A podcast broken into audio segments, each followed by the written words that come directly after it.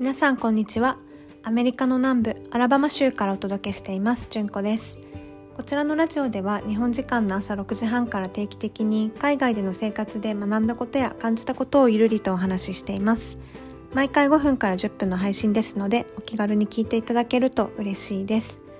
皆さんいかがお過ごしでしょうか？本日はですね先にお知らせをさせていただきたいと思います。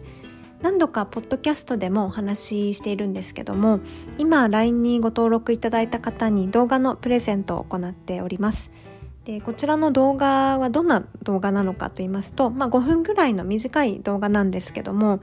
うんと海外でまあ生活するにあたって語学以外の見えない壁についてお話をしています。直接的に語学学習には、うん、あの直結はしないんですけども、えーとまあ、コミュニケーションに大きく関わってくるので、まあ、海外に興味がある今海外で生活をしていてコミュニケーションに違和感があるっていう方は特に、はい、この動画を受け取っていただきたいなと思います。で、えーと、LINE にご登録いただいてで一言プレゼントというメッセージをお送りいただければ動画をお送りしますので、はい、少しでもご興味がありましたらご登録いただけると大変嬉しいです。で本日の本題なんですけども、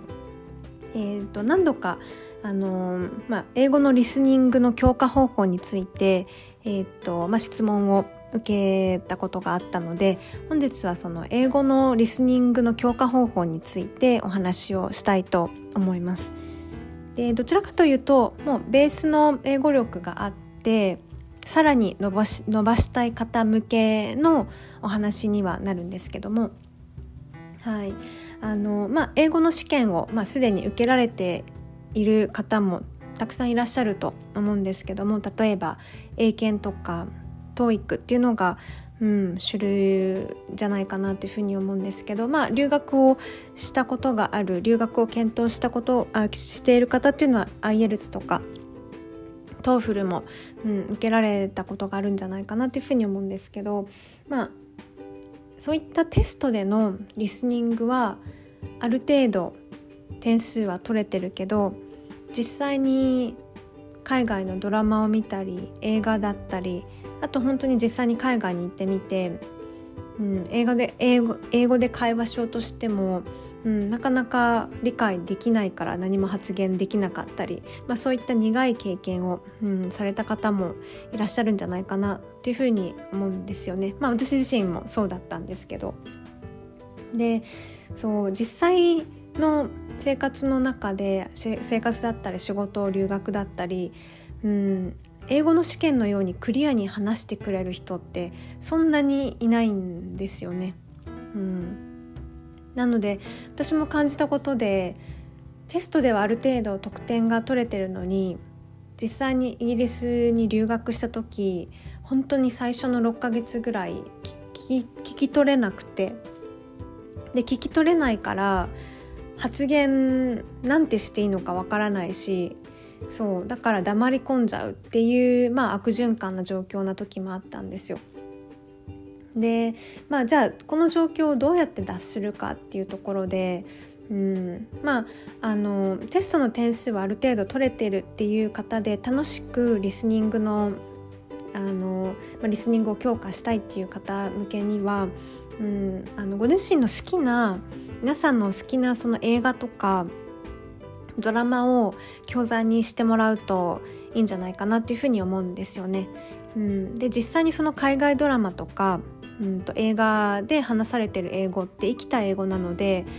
うん、現地でも、まあ、その世界映画の世界と同じようなスピードで、まあ、毎日その会話が繰り広げられているのでやっぱりそこのスピードになれないと、うん、英語での会議とかコミュニケーションっていうのはついていくのは確かに大変なんですよね。でまあおすすめなのが、えー、そういったドラマや映画をあの見ていただく時に英語の字幕で、まあ、あの見ていただいてでその時に、えー、発音をこう聞きながらあのその文章をあの意識的にこうまあ見るというかその単語単語一つ一つで話されている時とあの実際こう文章でつながってる時ってあのこうくっついて聞こえちゃってる時くっついて聞こえるような感じになるんですよね。なので単語一つ一つは例えば聞き取れたとしても文章になると聞き取りにくいっていうことがよくあるんですよ。なのでそうあの英語を聞きながらえーとまあ、話されてる文章を、まあ、目でも見るっていうのを最初にやってもらってでだいぶそのある程度慣れてきたなと思ったらうんと、まあ、字幕なしで聞き取れるかっていうのを確認してでやっぱりちょっと聞き取りにくいなと思ったら、まあ、もう一回見直す。なので、まあ、そういった形で、まあ、音を、うん、あの文章になった場合の音に慣れてもらうっていう方法が一つあるんですよね。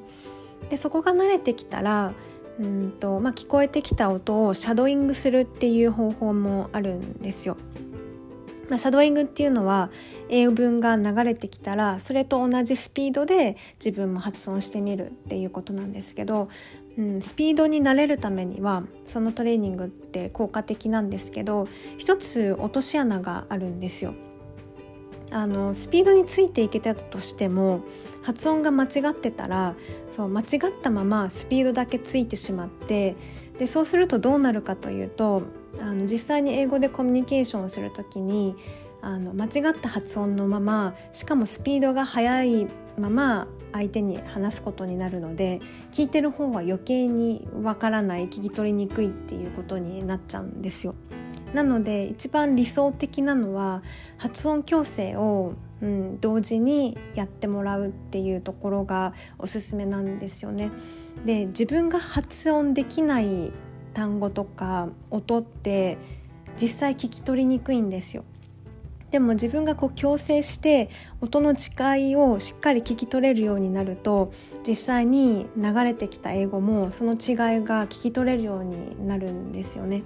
うん、なのであの、まあ、中上級者向けにはさらにリスニング力を高めるっていう中で発音矯正をするっていうところをうんと、まあ、違う角度からあのリスニング力を上げるっていう意味でも、うん、そういったあの強化方法もあります。ただ発音矯正って自分でやるのすごく難しいんですよ。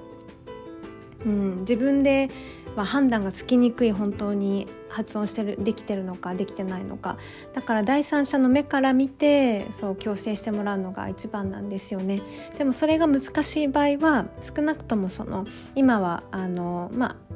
あ iPhone とか、まあ、スマホで、えーと、録音ができるので自分が発音した音をこう、えーと録音して聞き返すっていうことでも、まあ、効果はあるかなっていうふうに思います。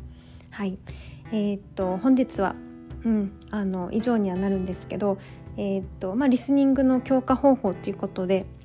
はい、一部をご紹介させていただきましたもちろんその皆さんのリスニングのレベルにもよってあの効果的効果的でないということもあるので、はいあのまあえーと、とご自身にどの,、うん、あの方法が合うかっていうのはいろいろ試していただくのがいいのかなというふうに思います。はい、本日も最後まで聞いていただきありがとうございます。それでは素敵な一日をお過ごしください。